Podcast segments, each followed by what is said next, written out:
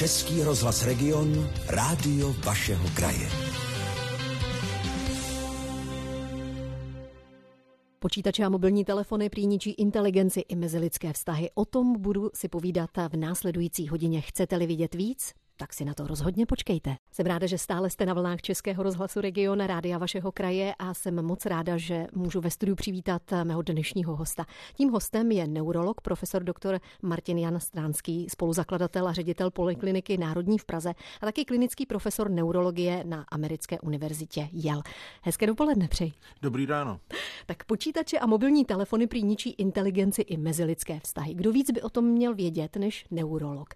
Pojďte mi ale říct lajkovi, jakým způsobem vlastně můj mozek ničí právě tyhle ty vymoženosti, tyhle technologie. Vždycky se říkalo, že člověk uh, vlastně si tu inteligenci tím zvyšuje. Dřív uh, spousta lidí neuměla číst, psát, dnes tohle všechno ovládáme, ovládáme právě i práci na počítači, žijeme v tom virtuálním světě. Proč se to podepisuje na našem mozku? To není o ovládání, ale o tom, že vlastně přemístňujeme naše přirozené biologické sklony mm-hmm. na technologii, která víceméně nesouvisí s přímou mezilidskou komunikací. Eh, ta přímá mezilidská komunikace funguje už více než 200 tisíc let a teď během posledních 20 let plus minus se naše, naše společnost dostala do polohy, kde to považujeme zcela normální, eh, abychom komunikovali mezi sebou, i když sedíme u stejného stolu přes nějaký jiný médium. To znamená, že se nekoukáme do očí, neposloucháme intonaci hlasu, nediskutujeme, poněvadž eh, je to těžší prostě napsat tu diskusi do toho eh, mobilu a, a teď samozřejmě se mluví převážně o mobilních telefonech, co se týče sociálních sítích a tak dále, ne o, o prosté telefonování jako takový. E, to vynalezl Alexander Graham Bell a to splnilo svůj účel, ale teď je to o něčem úplně jiným. Takže teď to skutečně odbourává mezilidskou komunikaci a prokazatelně s tím stoupá úzkost, deprese, um, negativní výsledky, hlavně u dětí, uh, co se týče ve školství, um, IQ, testování a tak dále. Prostě celý špatný přes čáru. Hmm. Jinými slovy, týká se to tedy především dětí. A když to vemu ze svého pohledu, tak eh, dřív eh, třeba v době dospívání, když eh, kluk chtěl pozvat dívku na rande, musel se osmělit, musel přijít, třeba i zazvonit, mohl otevřít otec, mohl se zeptat v tu chvíli, jestli dcera může ven nebo do kina. Když to dneska to naťukají na klávesnici, pošlou to prostřednictvím sociální sítě, vlastně se nestrapní, nikam nemusí. A když by náhodou přišlo to odmítnutí, no tak se vlastně nic neděje. No, vlastně jste na to odpověděla sama. E, takže samozřejmě týká se to mladších víc, poněvadž eh, starší lidi jsou eh, zavedené zase v jiném způsobu komunikace a ty mladí lidi jak to bývá, vyhledávají, jsou zvědaví a dostávají se spíš na ty sociální sítě a tak dále, ale přesně tak, jak jste řekla, je to velice pohodlný poslat sms -ku. Mně se to děje pořád a vám asi taky, že eh, dostanu sms nedorazím nebo přijdu za pět minut. Mm-hmm.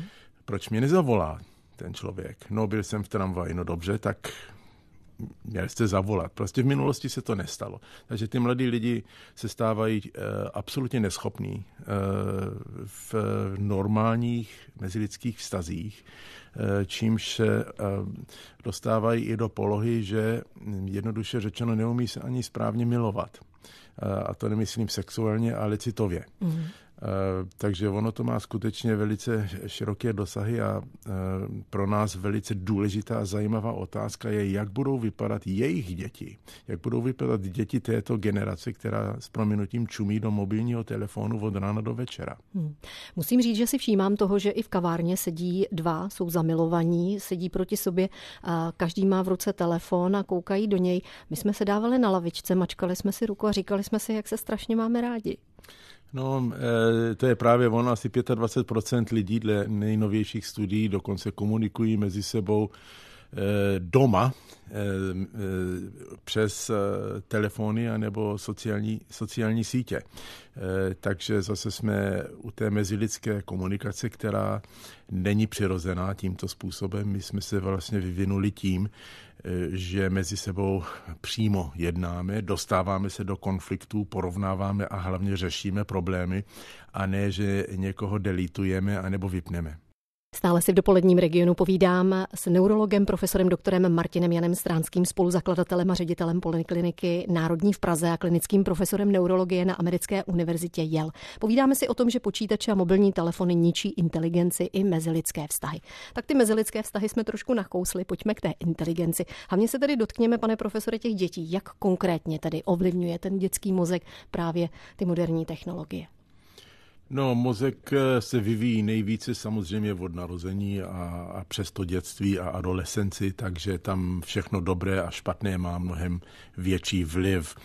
A když ten mladý mozek vlastně je odkojen určitým, eh, určitým způsobem komunikace, Eh, kde eh, neprochází ta diskuse, kde není tam ten dialog a, nedochází, my tomu říkáme hlubší myšlení, to znamená, že se vytvoří a propojí terciární centra, což jsou centra, které integrují různé informace v mozku, aby člověk mohl řešit problémy, které nastanou po té, co začne řešit problémy, takže je to vlastně v druhé, v třetí třídě. Tak samozřejmě ta moderní komunikace jako taková tohle to moc nenabízí.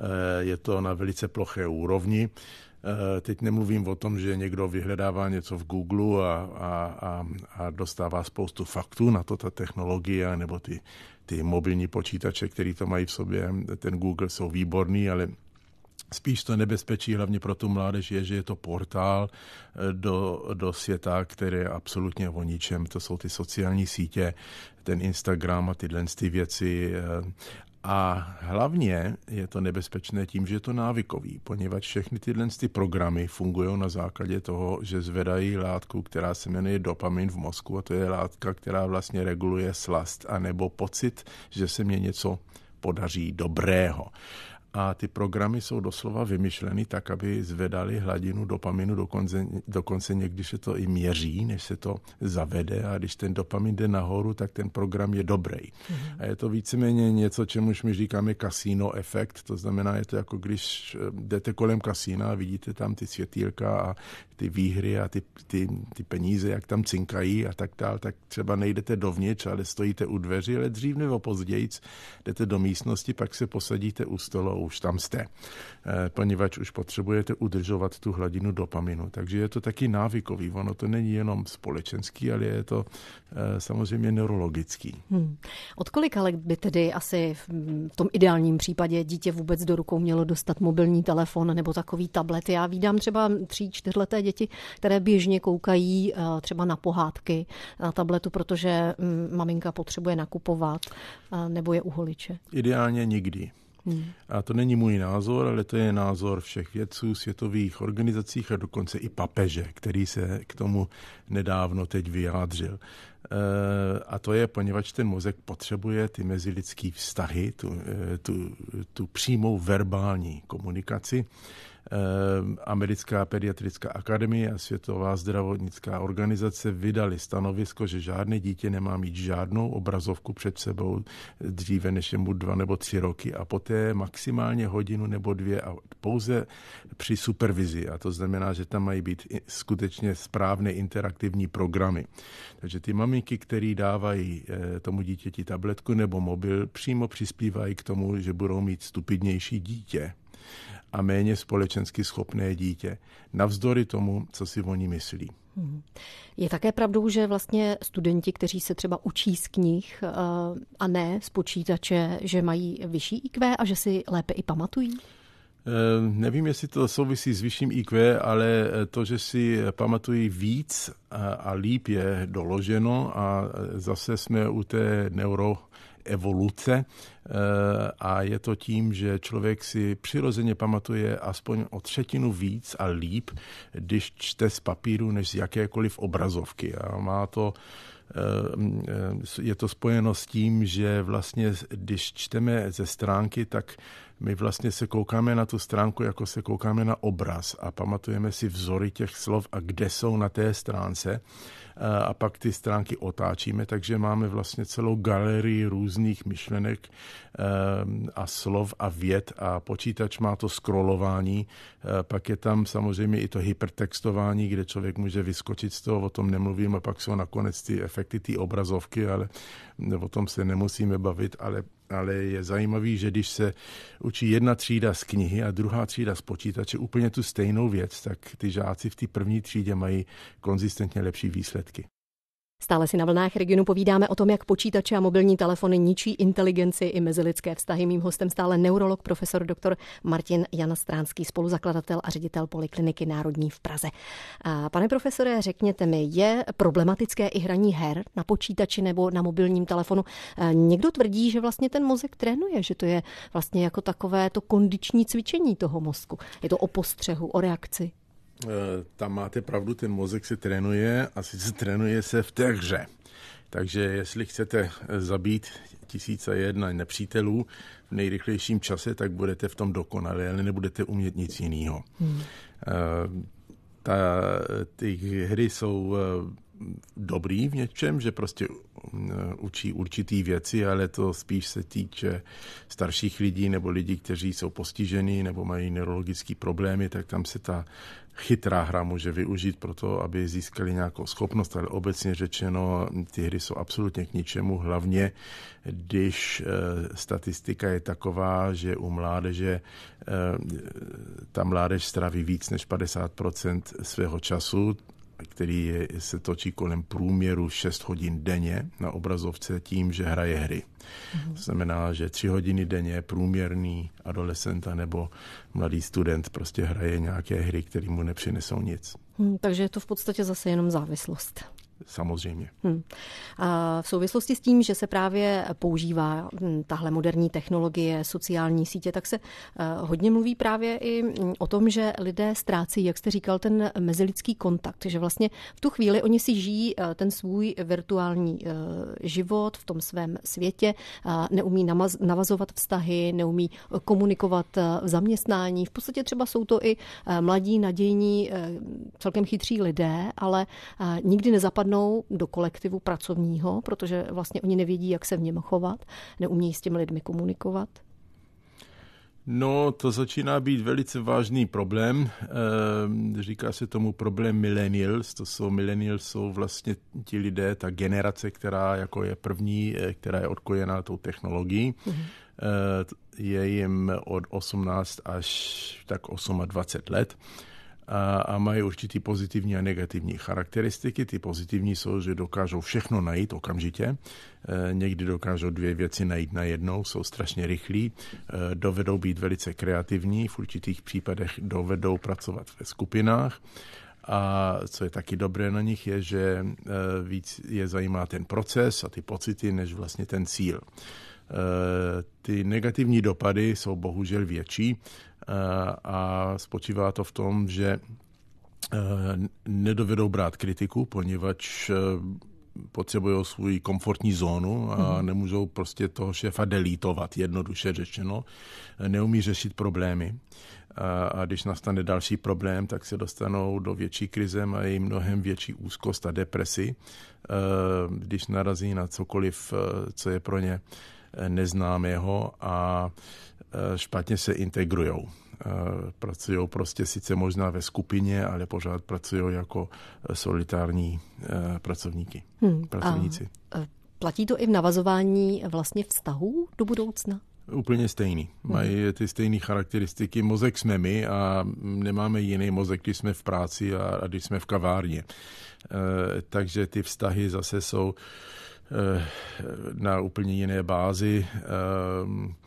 E, teď jsme se bavili o tom, jak a co dělají vlastně ve volném času a, a je tam 10 nebo 15% z nich je tam preference na pornografii místo osobních vztahů. V Japonsku například je to úplně do extrému, kde 10 až 12 japonských mužů žijí s panenkou. Hmm. Takže to je trošku jako z hlediska reprodukce, je to taky trošku velký děs a, a to je jeden z důvodů, proč třeba Japonsko zažívá negativní populační růst teď. Je to ta technologie, ta společnost a ta deformace priorit, eh, co se týče osobního života a práce. Ještě chvíli si budeme povídat o tom, jak počítače a mobilní telefony ničí inteligenci i mezilidské vztahy. Mým hostem neurolog profesor dr. Martin Jan Stránský, spoluzakladatel a ředitel Polikliniky Národní v Praze, klinický profesor neurologie na Americké univerzitě Yale. Musím říct, pane profesore, že vaše slova opravdu e, zní děsivě, ale asi to bude pravda, protože přeci jenom fungování mozku e, neurologové mají zmapováno. Jakým způsobem vlastně vy zjišťujete, co se v tom lidském mozku odehrává oproti tomu, co se odehrávalo třeba před těmi 20 lety, kdy jsme tak ještě ovlivněni těmi technologiemi nebyli?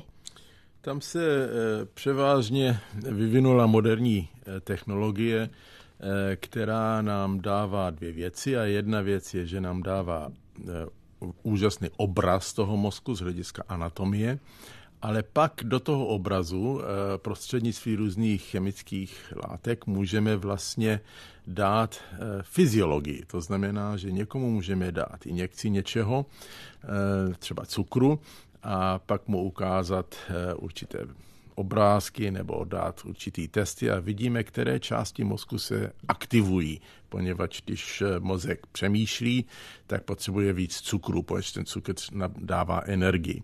Ehm, a když to rozebereme, tak vidíme, ve kterých částí mozku myšlenky začínají, kterou cestou cestují a jak skončí a co je ovlivňuje a jak ten mozek je v uvozovkách aktivní Eh, samozřejmě tohle je jenom takový hrubý eh, výklad toho, jak to funguje, ale eh, tady vlastně vidíme, jak ty myšlenky skutečně se formují a rozumíme teď paměti. Víme, že paměť má vlastně tři různé fáze. Ta první počí, začíná s informacemi, že to je to, co třeba posluchač teď dělá, že poslouchá, dostává určité informace. Pak je ale vědomost a to má další neurologický proces a pak je moudrost.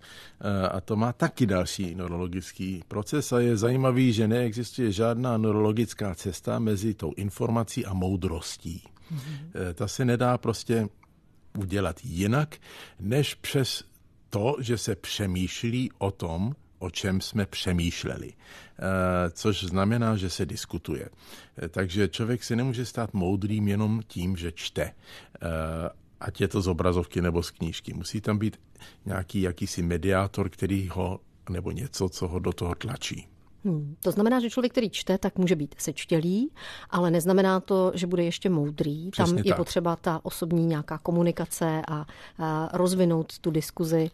Přesně tak. Osobní komunikace a impuls, který ho prostě eh, neustále tlačí k tomu, aby eh, řešil problémy, takže dělá chyby. Mm-hmm.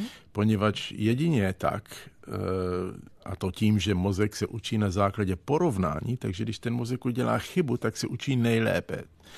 E, čímž e, odbočím trošku, ale jako chyby se nemají trestat, hlavně ve škole. Když někdo dělá chybu, to znamená, že se snažil. A, a když udělá chybu a poučí se z ní, tak právě tím se stává moudřejším. Hmm, už kdysi se říkalo, chybama se člověk učí. Proč tedy pořád ve školách chtějí, aby jsme pracovali bezchybně? A proč nám nutí tedy do škol počítače, aby děti mm, toho znali a věděli co nejvíce. Proč se ve školách tak málo diskutuje? No, eh, ten první důvod eh, spočívá v tom, že se tady vyvinul určitý systém školství, který vlastně začal mm, u Habsburga a, a nejenom u Habsburga, ale prostě byla tam ta představa, že člověk má být dokonalý tím, že, bude, že se bude biflovat a bude znát prostě určitá fakta.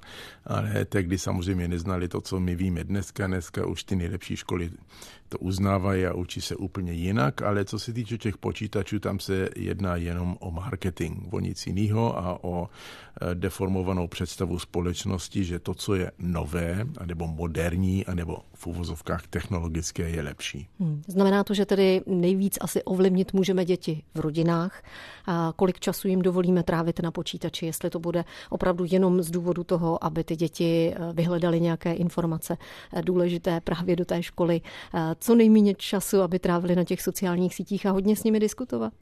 Já bych řekl, že se nejedná tak moc o ty děti, ale o ty rodiče. Eh, tady to klíčové slovo pro naší budoucnost je rodina, která se dneska na základě toho blaha eh, rozpadává. Mm. Potřebujeme sedět u rodinného stolu a mít rodinný dialog. Dokonce předevčírem papež Eh, na tohle to upozornil, což mě strašně překvapilo, ale doslova řekl, že by bylo dobré, aby rodina mezi sebou komunikovala a ne, aby seděla u stolu a každý člen rodiny koukal do mobilního telefonu a nemluvil. Hmm. Já vám moc děkuji za spoustu velmi zajímavých informací, které jste nabídl našim posluchačům k dnešnímu tématu, jak počítače a mobilní telefony ničí inteligenci a mezilidské vztahy. Mým hostem byl neurolog profesor dr. Martin Jan Stránský, spoluzakladatel a ředitel Polikliniky Národní v Praze a klinický profesor neurologie na Americké univerzitě Yale. Tak já vám popřeji do nového roku především pevné zdraví, no a hodně zdravého rozumu kolem nás. Děkuji i vám a všem posluchačům. Mějte se krásně naslyšenou. Český rozhlas Region, rádio vašeho kraje.